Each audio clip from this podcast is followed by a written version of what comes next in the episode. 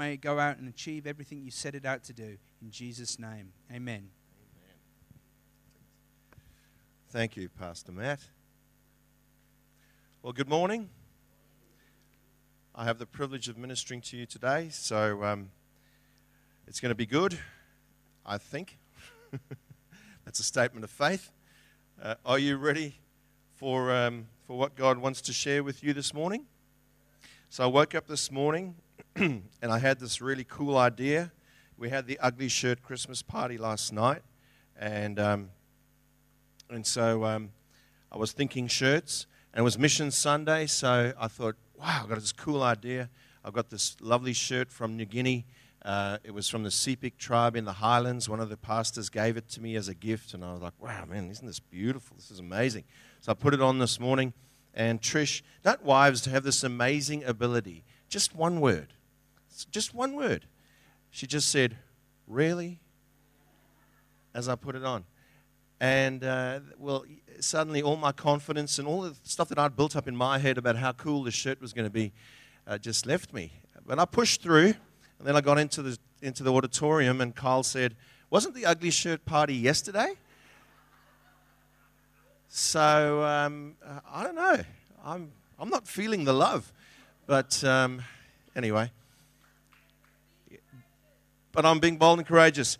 And so the title of my message this morning is Go for It. And that's exactly what I did. I just went for it with this bad shirt and all.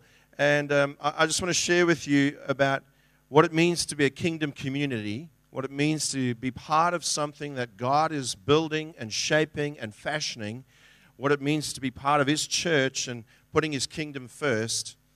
Um, as He says in Matthew 6:33, it, it should be on the slide. Can you call that up? Thank you, Luke. I've taken this from the Passion Translation on the opening slide. If you go back up to the main slide, please, Lukey. It says, So above all, constantly chase after the realm of God's kingdom and the righteousness that proceeds from him, then all these less important things will be given to you abundantly. I like the way that's been put. I think it's, it's very, very accurate. And um, for me, being a kingdom community is about being and doing. And, you know, being through church life, and there's been a heavy emphasis on one or the other. And true kingdom is both. It's about who we are, what we really are about, our values, our principles, our belief system, and then how that plays out in our life, of how we do that. Obviously, you've heard this before. We are human beings, not human doings. So we start by being who God made us to be, and then we, that out of that flows what we do. And so we've taken some time through this year to talk about your identity, to speak about who you are in Christ, and to speak about us as spiritual fathers and mothers, what our role is in, in creating a place where you can grow in who God made you to be. But at some point, you are going to have to go for it. At some point, you're going to have to believe that you are exactly where God wanted you to be and you are ready to do something for God. And um, it, it happens in the life of Acts, in the book of Acts, that there's a process that's been going on. And so we pick it up at chapter 6. Um, I'm sorry, I am doing Read the Bible, but I don't get to preach that often, so I'm kind of running behind. Uh, for some of you who are up to date with the reading, for others of you who are not up to date, I'm ahead of you. All good. Um, so just let's go with the flow here, and let's just let's just peg it at this point of Acts chapter six. Something's happening in the church. So you remember now in Acts chapter 2, the Holy Spirit came and, and, there was this formation of the church. Acts chapter 4, there was another explosion of growth and new things happened. Um, Acts chapter 5, I think, is when um, this couple, Ananias and Sapphira, decided that they would lie to God, lie to the Holy Spirit, and make it all about them. And as a result, they dropped dead. And um, that's always something worth preaching on, but I thought I'd spare you that one today. And, um, and then uh, we're into Acts chapter 6, where something is changing, something's happening. Um, what's happened just before this is that the leaders, the spiritual leaders, have been arrested and have been put in jail. So the church is left leaderless. And they, they need to do something. They need to react and respond to this. And, and you know, if you think about it in, a, in church life, this could be a crisis that hits the church. And, and, and it's time for all of those people who just sit there on a Sunday to suddenly rise up and say, What are we going to do in response to this? Because we are the church. We are the kingdom community that God's established, and this is on us. And so now we reach chapter 6 where this has started to happen, and we read the, the scriptures as follows. In those days, the number of the disciples was increasing. The Hellenistic Jews among them complained against the Hebraic Jews because their widows were being overlooked in the daily distribution of food. So the twelve gathered all the disciples together and said, It would not be right for us to neglect the ministry of the word of God in order to wait on tables. Brothers and sisters, choose seven men from among you who are known to be full of the Spirit and wisdom. We will turn this responsibility over to them and will give our attention to prayer and the ministry of the word. This proposal pleased the whole group. They chose Stephen, a man full of faith in the Holy Spirit, also Philip, Prochorus, Nicanor, Timon, Parmenas, and Nicholas from Antioch, a convert, a convert to Judaism. They presented these men to the apostles who prayed and laid their hands on them. So the word of God spread the number of disciples in Jerusalem increased rapidly, and a large number of priests became obedient to the faith. Lord Jesus, this is your word. I pray that I would do justice to your word and that I would bring out the principles, the understandings, the revelation that you want me to bring out. I pray you'd put your word in my mouth, and I pray that your word would cut to the heart of every listener. I pray, Lord God, whoever hears these words, their heart would be like good soil, that when the seed falls in it, it produces a crop not of 30 or 60, but of 90 and 100. I pray, Lord God, that as the word comes, it would bring revelation, it would bring light, it would bring understanding and clarity. I pray it would bring healing, it would bring deliverance, it would bring salvation. I pray, Lord God, that it would bring what you want to bring. You watch over your word and you are careful to ensure that it will do everything that you've set for it to do. So watch over this word now, Heavenly Father, and bring it to pass in your time and in your way, I pray, in each one of our lives. Amen. So we start by looking at the scripture. It says, In those days, when the number of disciples was increasing, the Hellenistic Jews among them complained against the Hebraic Jews because their widows were being overlooked in the daily distribution of food. Problems are our opportunity for growth and maturity. Have you noticed that our growth is often disguised as a problem? Have you noticed that? And it's our response to that problem that will determine whether we grow or not. If we complain or whine and whinge, the chances are we won't grow to the next level. But if we apply faith and trust or wisdom, prophetic revelation, perseverance, we will find that we have grown out of the problem and into a new season. And so, th- this is vitally important that we get this. Because here, the church, in this situation, the church had a problem. There was complaining and moaning. I know that never happens in this church. But in that first church, there were people who were criticizing the leadership and moaning about what the priorities were and who was being shown favoritism and who was getting more attention. Do you know the, that Apostle Peter, he spends all of his time with those Hebraic Jews? Us Hellenists never get a visit from him. Have you noticed that? Murmur, murmur, murmur, whinge, whinge, whinge, complain, complain. And this, without them understanding, this was an opportunity for things to change and for them to grow.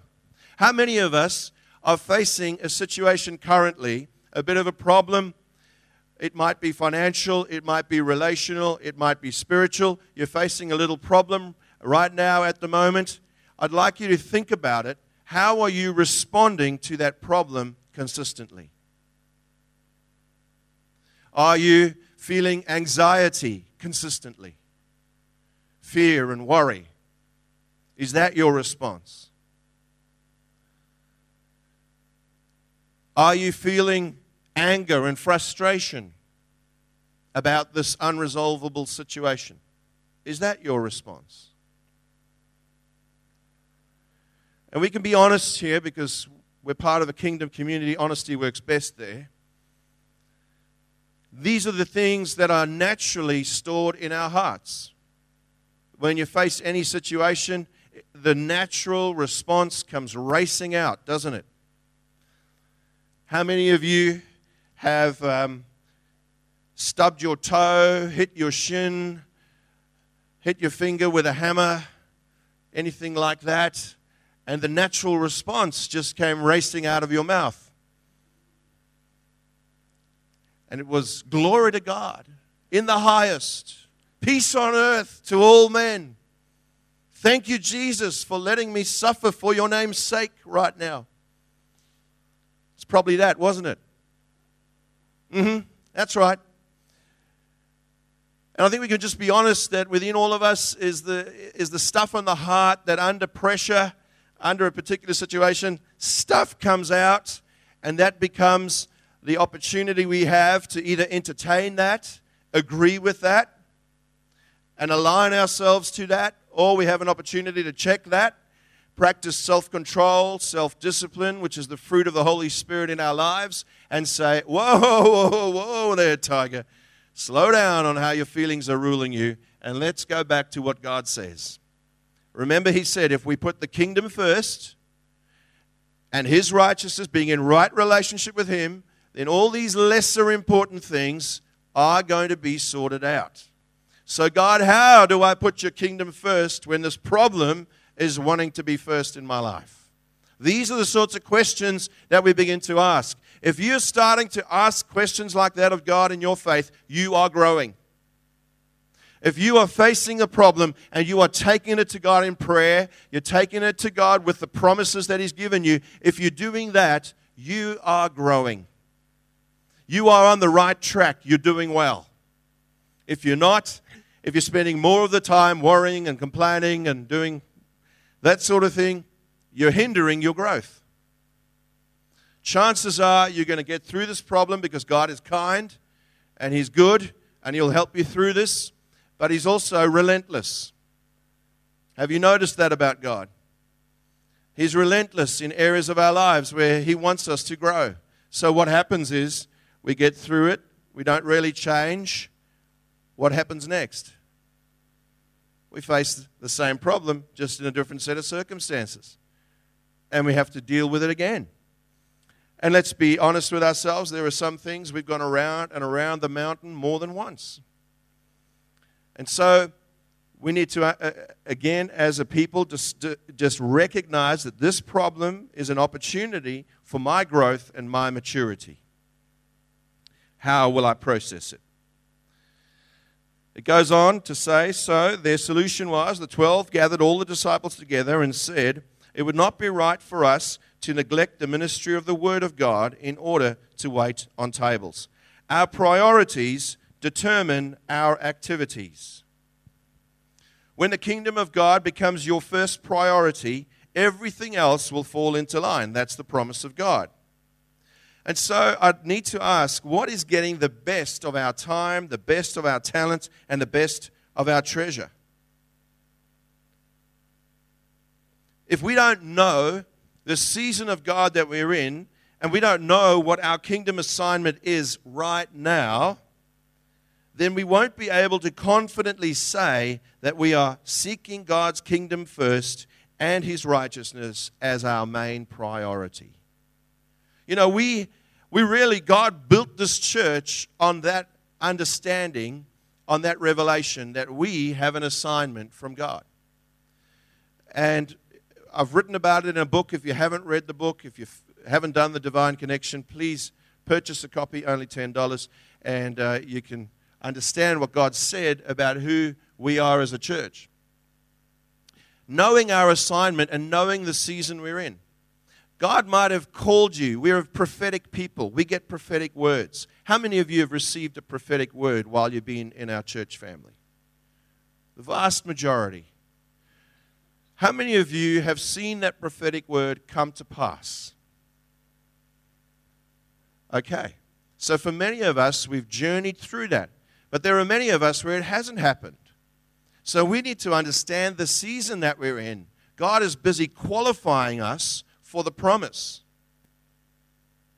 And our priorities will determine our activity. If you're not headed towards what God is speaking over your life, if you're not headed towards His assignment for your life, then you're pretty much making up your priority list yourself. And so the activity will follow. You're at church today because God is a priority in your life. You want to hear from Him, you want to meet with Him. What happens on Monday or Wednesday? Do the priorities shift and change? Because I know I've, I've spent a lot of time in church. There are people who do the segmented, compartmentalized Christian life. God has my Sunday, and He has one evening a week, and He has 10% of my money, but then I have my life. Do any of you know Christians like that? They're good people, really good people. They're honest, kind, integrous people generally, but they're not living for the kingdom the way that it's described here. Kingdom people are people who want to see God's kingdom come and break through in their world all the time. Jesus, when he taught the disciples how to pray, he said, Pray like this every day God, let your kingdom come and let your will be done.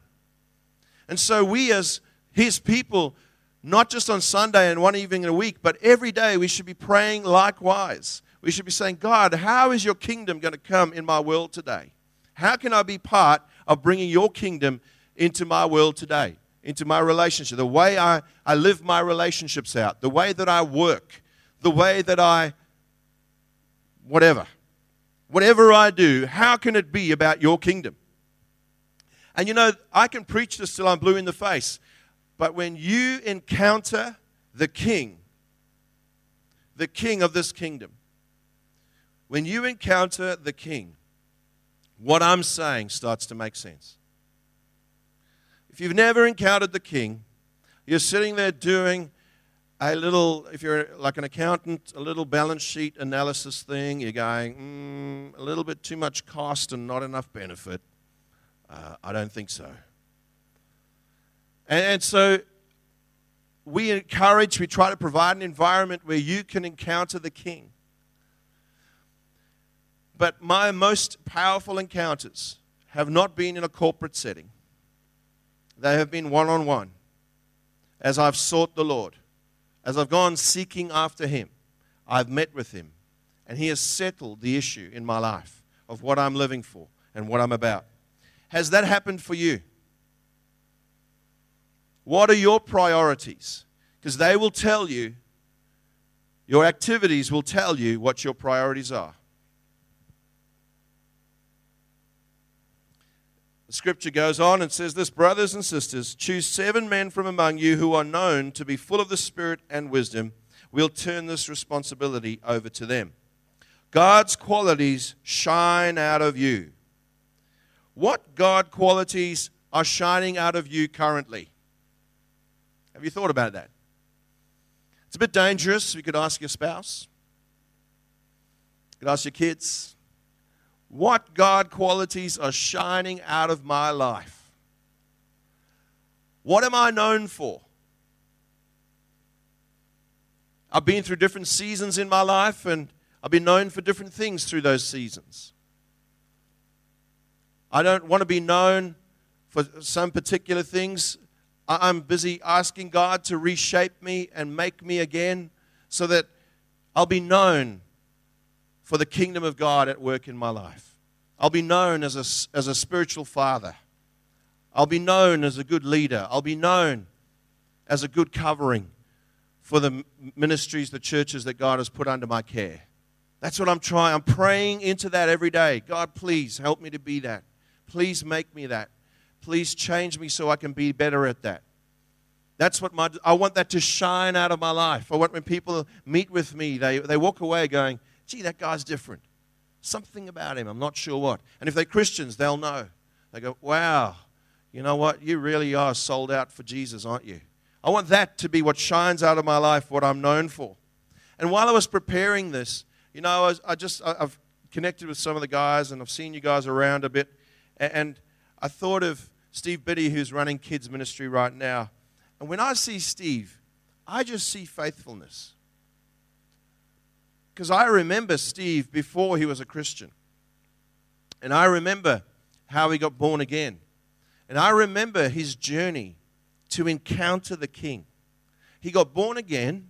He believed it was the right thing. He gave his heart to the Lord. He wanted to be a Christian. But he said, I don't get this. I don't feel God the way you guys seem to feel God. And I said, Steve, here's the secret. Every morning, what time do you wake up? He says, 5.30. I said, okay. 5 a.m. every morning, wake up. Spend a half an hour reading the Bible and praying, asking God to meet with you. And Steve did that for nine months. Nine months before he met with God.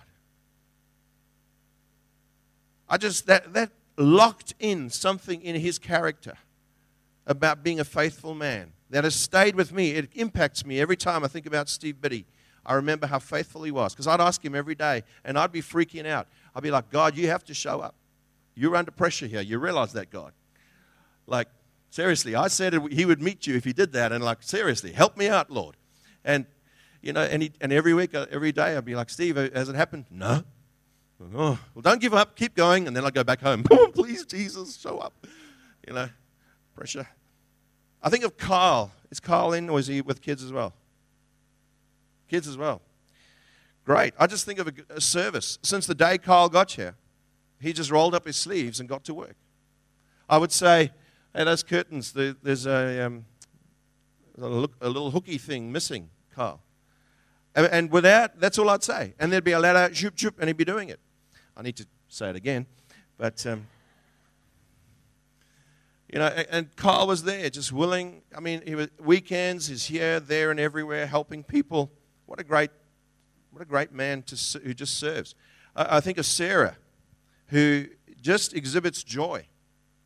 You know, like for me anyway, she exhibits joy. Whenever I'm around her, she's always, you know, has got that, that dry Scottish wit thing going. And, um, you know, but it's, it's always joyful. That shines out of her. Even when she went through the grief of losing her dad, and, uh, you know, it was heavy for her, she just continually exhibited joy. Sure, she was crying, and, and processing the grief. But there was just this underlying joy in her life. Um, she blessed me with a game of cricket, going to the cricket game the other week, and uh, down at the new stadium. I got to see the new stadium and sit in that fancy place with. She, some of her joy came into me on that day. And I was very, very happy to sit there and watch the cricket that day. It was beautiful. And uh, the green and gold won. That's cryptic. okay. Um, I think of Pearl, who's not here today. Pearl, I just think of Grace. You know, I've just seen how through the years, we just she's gone through health issue after health issue after health issue, and she's just exhibited grace under fire. You know, it's been tough. It's been really tough for her. Very scary journey. But that just shines out of her. I think of Nathan, who is also not here today. Maybe we just need to go and round up all the people I'm speaking about and just say, He chose you this morning because you weren't going to be there. I think of Nathan, I just think of humility. I remember the guy who came into our church, and I remember the process of his journey as, you know, this, this guy who was driven and focused about where he wanted to be in life as he just began to submit to the call of God and the processes of God, and his whole life changed in the space of a two or three year period. Uh, I think of Boston. Is he here today? Okay. Oh, yeah, he's hiding. I think of Boston, and I just think of a brand new faith that God is birthing when I think of Boston. I think of a young man who has, you know, this week we need to pray. If you want to join with me in praying for Boston this week, um, he, he's facing a situation where he either has to go home at the end of the week to Sydney, or if God does a miracle, he can remain in Perth. And, you know, it's hard in situations like this, it's very hard for me to try to discern what is God's best for, the, for an individual because I'm, I'm in the middle. I know what I want. And so I struggle with that. So I just have to continually go and go, go God, your will be done. And, and whatever's best for Boston, please do that. But he wants to stay, but without a miracle, he can't stay. So please do a miracle if you want him here. If you don't, bless him so that he can go back to Sydney and be blessed in everything that you've got for him there. But I just see a young man who's willing to do that. He hasn't just, you know, sort of resigned himself to his situation. He stood up and said, No, pray for me. I, I want God's plan. That's a beautiful faith that's busy being born there. I think of Rion.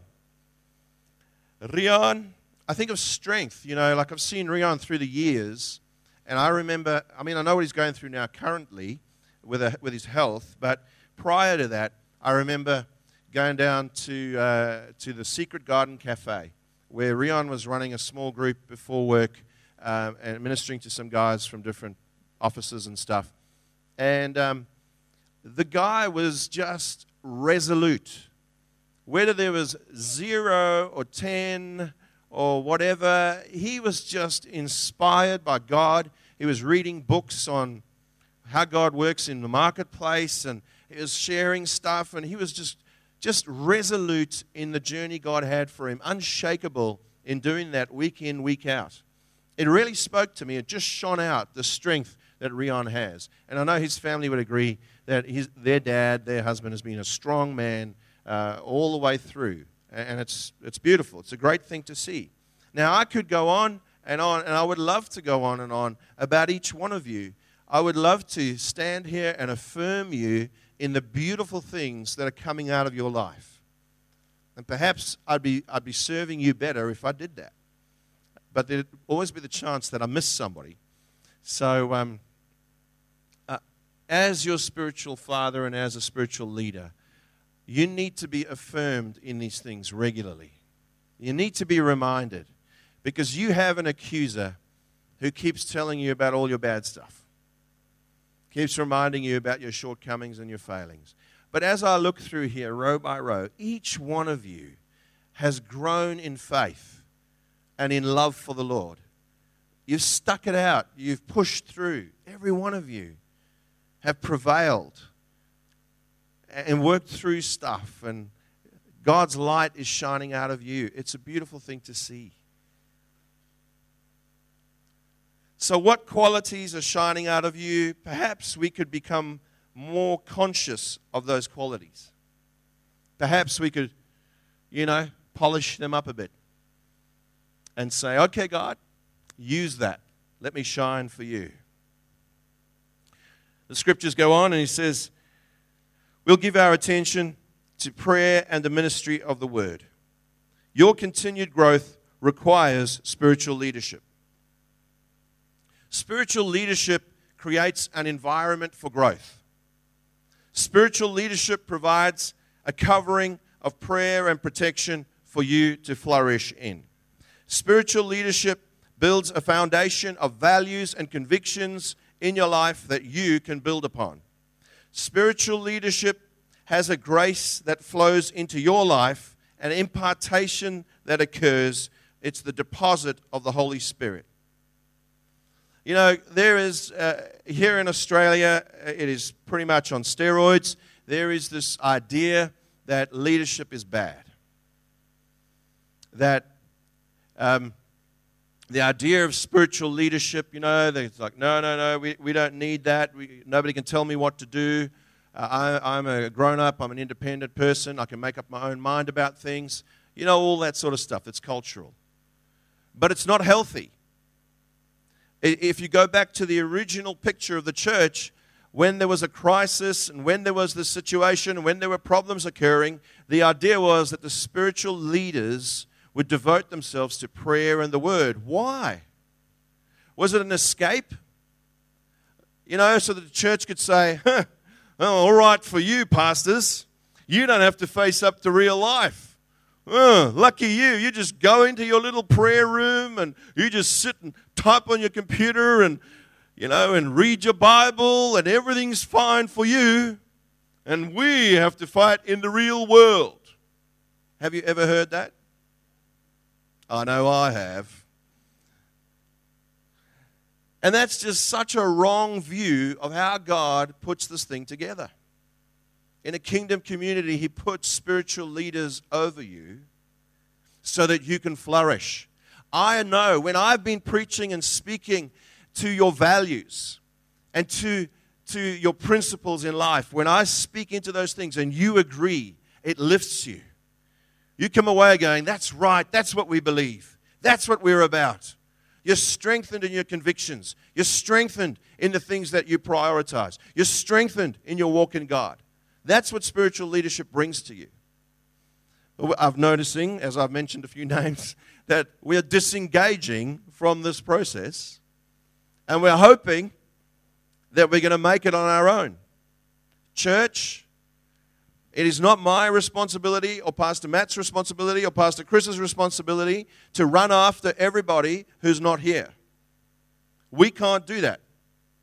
Our responsibility is to pray over you and minister the Word of God to you. And your responsibility is to respond to that Word and go with what God says. And so we, as the church family, need to be looking around and going, Who's falling off the bus? Who's not here?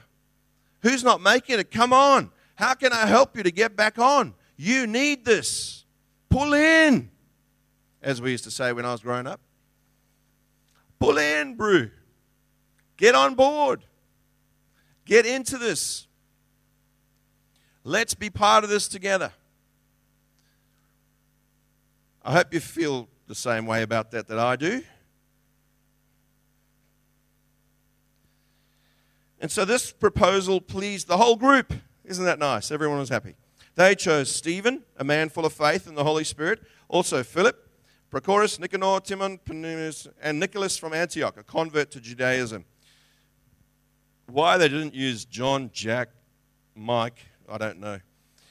Anyway, the next generation were being prepared. God is multi generational. We are too.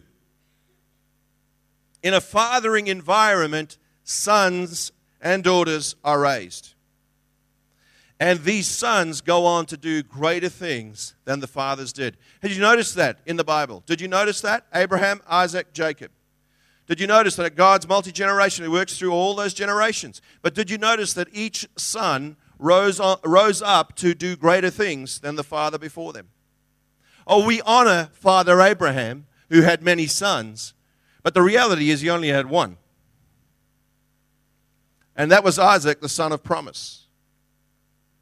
But because of his faith, because he was able to see beyond the one and see into the nation the way God spoke, because of his great faith, he was able to impart that to Isaac, who served the God of his father Abraham.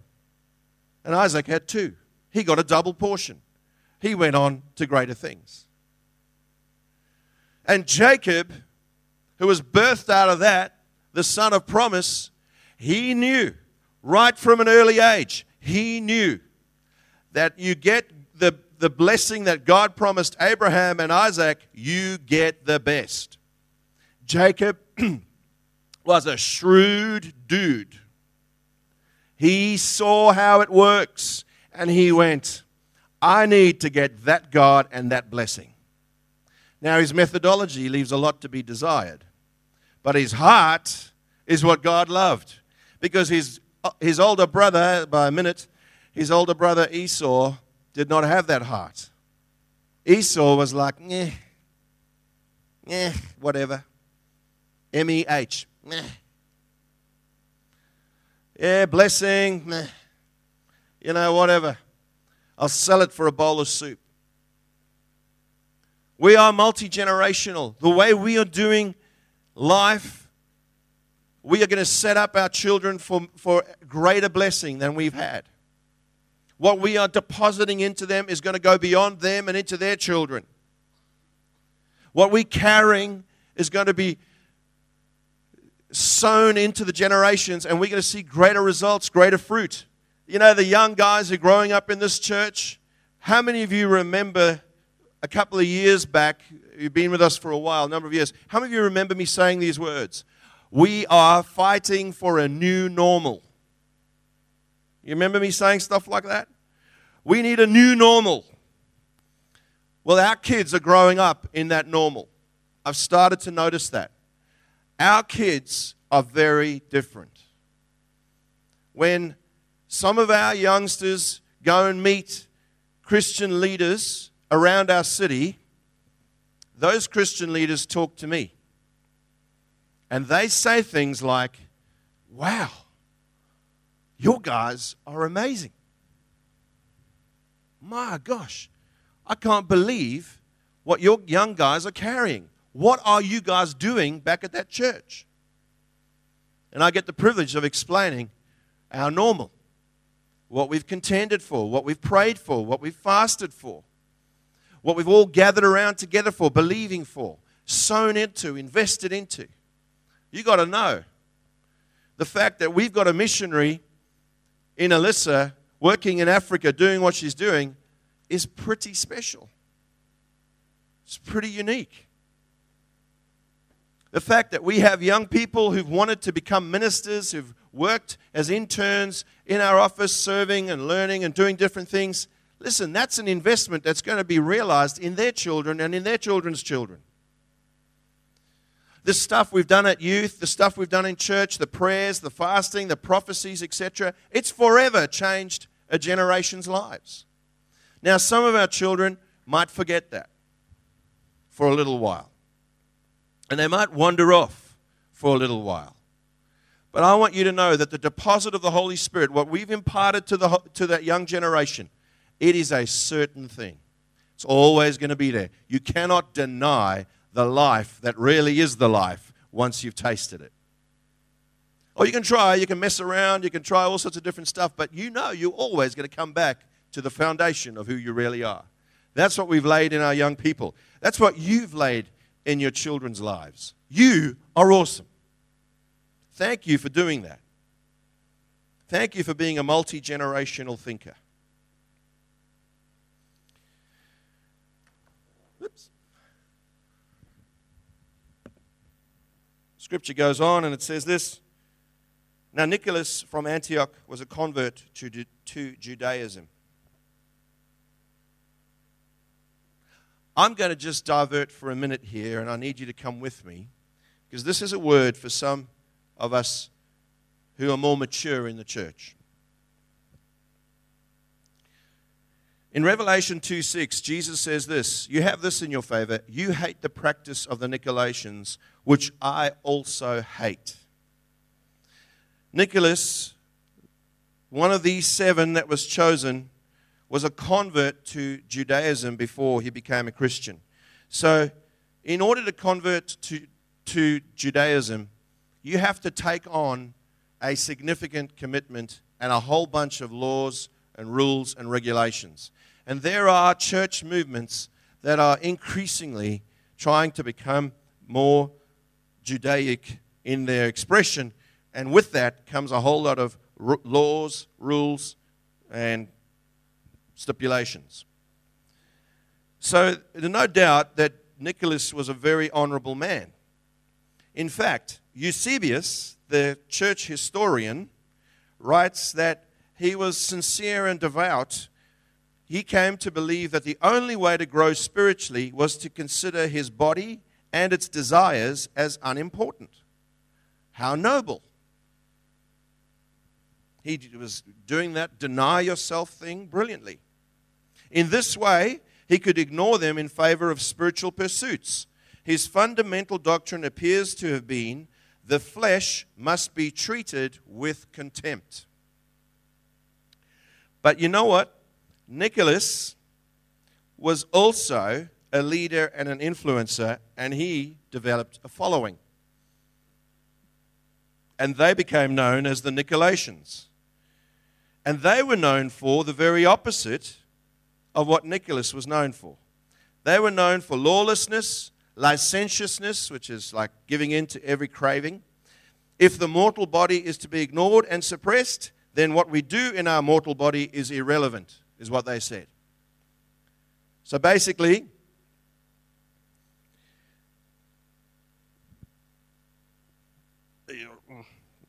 so basically, the thing that Jesus hates started from a place of rules and regulations and ended in a place of lawlessness. So now listen to me parents, listen to me mature ones. Romans 3:20 says this. Now do you see no one can ever be made right in God's sight by doing what the law commands. For the more we know of God's law, the clearer it becomes that we aren't obeying them. His laws serve only to make us see that we are sinners. Jesus came to set us free. If we sow a legalistic atmosphere in our homes, we can be sure that we will reap lawlessness.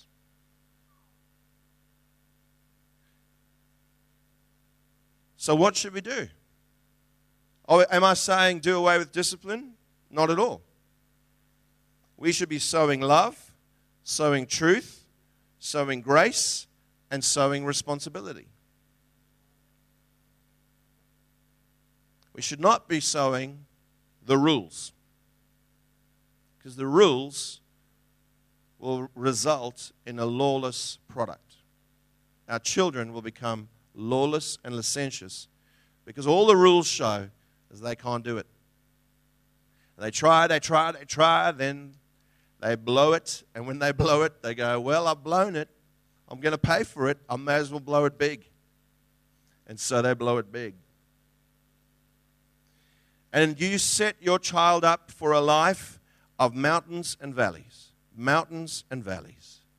And their spiritual walk is one of extremes extreme highs and extreme lows.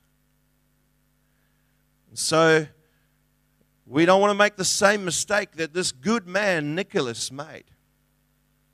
He started off well, but then he got so proud and so puffed up about how humble he was and how holy he was that the people who followed him went, Oh, so, all right, let's just take this to the next logical conclusion and go, well, if the body isn't that important, then hey, what we do in our body doesn't really matter. Let's party. Okay? And that this is in the Bible for our benefit. So we can see that and realize that we have we're not immune from it. It was right there at the beginning of the church and it's been following the church all the way through. I grew up in a very legalistic environment and it didn't help me become a good Christian. There were other benefits to it, but my parents didn't know what they were doing, and so they did the best they could. I'm trying to raise my kids in a different atmosphere. Trish and I are trying to raise our kids in an atmosphere of truth, of love, of grace, and responsibility to varying degrees of success. But we believe that as fathers and mothers in the faith, it is our job to establish the identity of our children, to affirm them in what God has called them to do and who they really are, and to give them bucket loads and truckloads of affection. So they never wonder if they loved. Is that all right? Mature ones, you good with that? Send me your email if you're not, and I may even open it. I'll just send you the slide. Okay. They carry on. It says, They presented these men to the apostles who prayed and laid hands on them. We need to be commissioned for ministry. Have you been blessed into your ministry, into your mission, into your assignment? Are you feeling perhaps you're wandering around like an orphan and looking for a spiritual leader who'll be your source of identity, your source of affirmation, your source of acceptance? It shouldn't be like that in the house of God. You should feel blessed affirmed, commissioned. Man, I've got a purpose. I'm heading it. I'm going for it on Monday. I've got all these things in, in line now. I've put the kingdom first. I'm dealing with this problem in a spiritually mature way. I'm not being sidetracked by trying to be something I'm not. I am ready to go for it. You want to be blessed in that. You want an impartation that sets you on your way. If you're facing a problem and a challenge, that is your assignment right now. Be blessed in it. Right now, our church finances are in a bit of a pickle. It's my assignment right now. How am I going to resolve this? What am I going to do? I want to be blessed in it. I need to know that God's got this. God's got me, He's got the situation. We're going to resolve it, we're going to sort it out. You might be going through a situation, maybe joblessness or maybe health, whatever it is. Right now, that is your assignment. How is the kingdom of God going to manifest in that situation? How are you going to see God break through in that situation? You've got to have that as a conviction. This is not beyond God's control. This began, this whole chapter began with a church that had a conviction that when things are out of control, we go to God and God tells us what to do. We don't run around like chicks with our head chopped off, hoping that it's all going to work out, bury our head in the sand like an ostrich. We don't do that. So you need to be commissioned afresh today, reminded afresh today that you are blessed. You're blessed in every situation. That's part of the promise of God over your life. It's got to become, become real for us in every situation. And so it carries on saying, the word of God spread. The number of disciples in Jerusalem increased rapidly, and a large number of priests became obedient to the faith. These people went for it. They got it. They were like, yeah, man, we got a problem. God's got a solution. Let's go for it. We have lack. That's all right. We've got plenty. Let's give into that. Let's go. There was a sense of going for it. They knew what they had to do. Their identity was set as the church. God had said, From you, this message will go from Jerusalem to, to Judea to, to, to Samaria and to the ends of the earth. Who am I going to use? You. You guys, the first crew. Jerusalem. Now they've, they've lived for three years, minimum according to historians, either three years or seven years. And they've arrived at this point where the next generation are coming up. And they're rising up and they're going, Yeah, now we're really going to take it. We bless you, Stephen. Stephen goes out to die for the faith. But while he's dying for the faith, he's preaching a gospel that echoes through centuries. And his message never stops resounding, resounding, resounding. He lived it to the max. He sees heaven open up while he's busy dying. Philip, one of the seven, goes on to lead the Ethiopian to Christ. And the Ethiopian church, the African church, is birthed on the back of Philip's work. Jerusalem began with these 12, but multi generational thinking. There's going to be greater things happening. Philip goes, and Africa is opened up. Timothy goes to India you, you see how this thing psh, breaks out and, and spreads out. Sorry, that was Thomas who goes to India. There's a whole there's a whole revolution underway here that they've got it. They understand who they are and they're willing to go for it. As I look out today, do you understand who you are?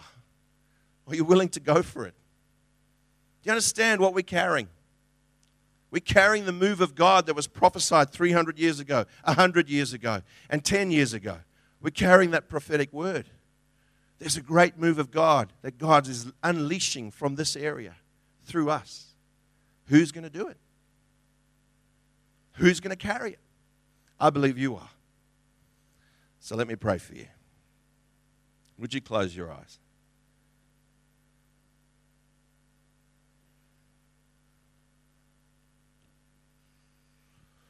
Lord Jesus, I pray that every person sitting here today would be reminded of how significant they are in the scheme of history right now. There are callings that have gone out from heaven. And some of your, your people in this room have heard it. May they be reminded of it today, I pray. there was a purpose for this church, this group of people, that you formed them around.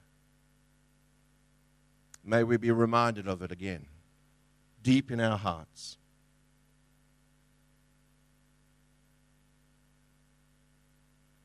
I bless you, One Church Perth.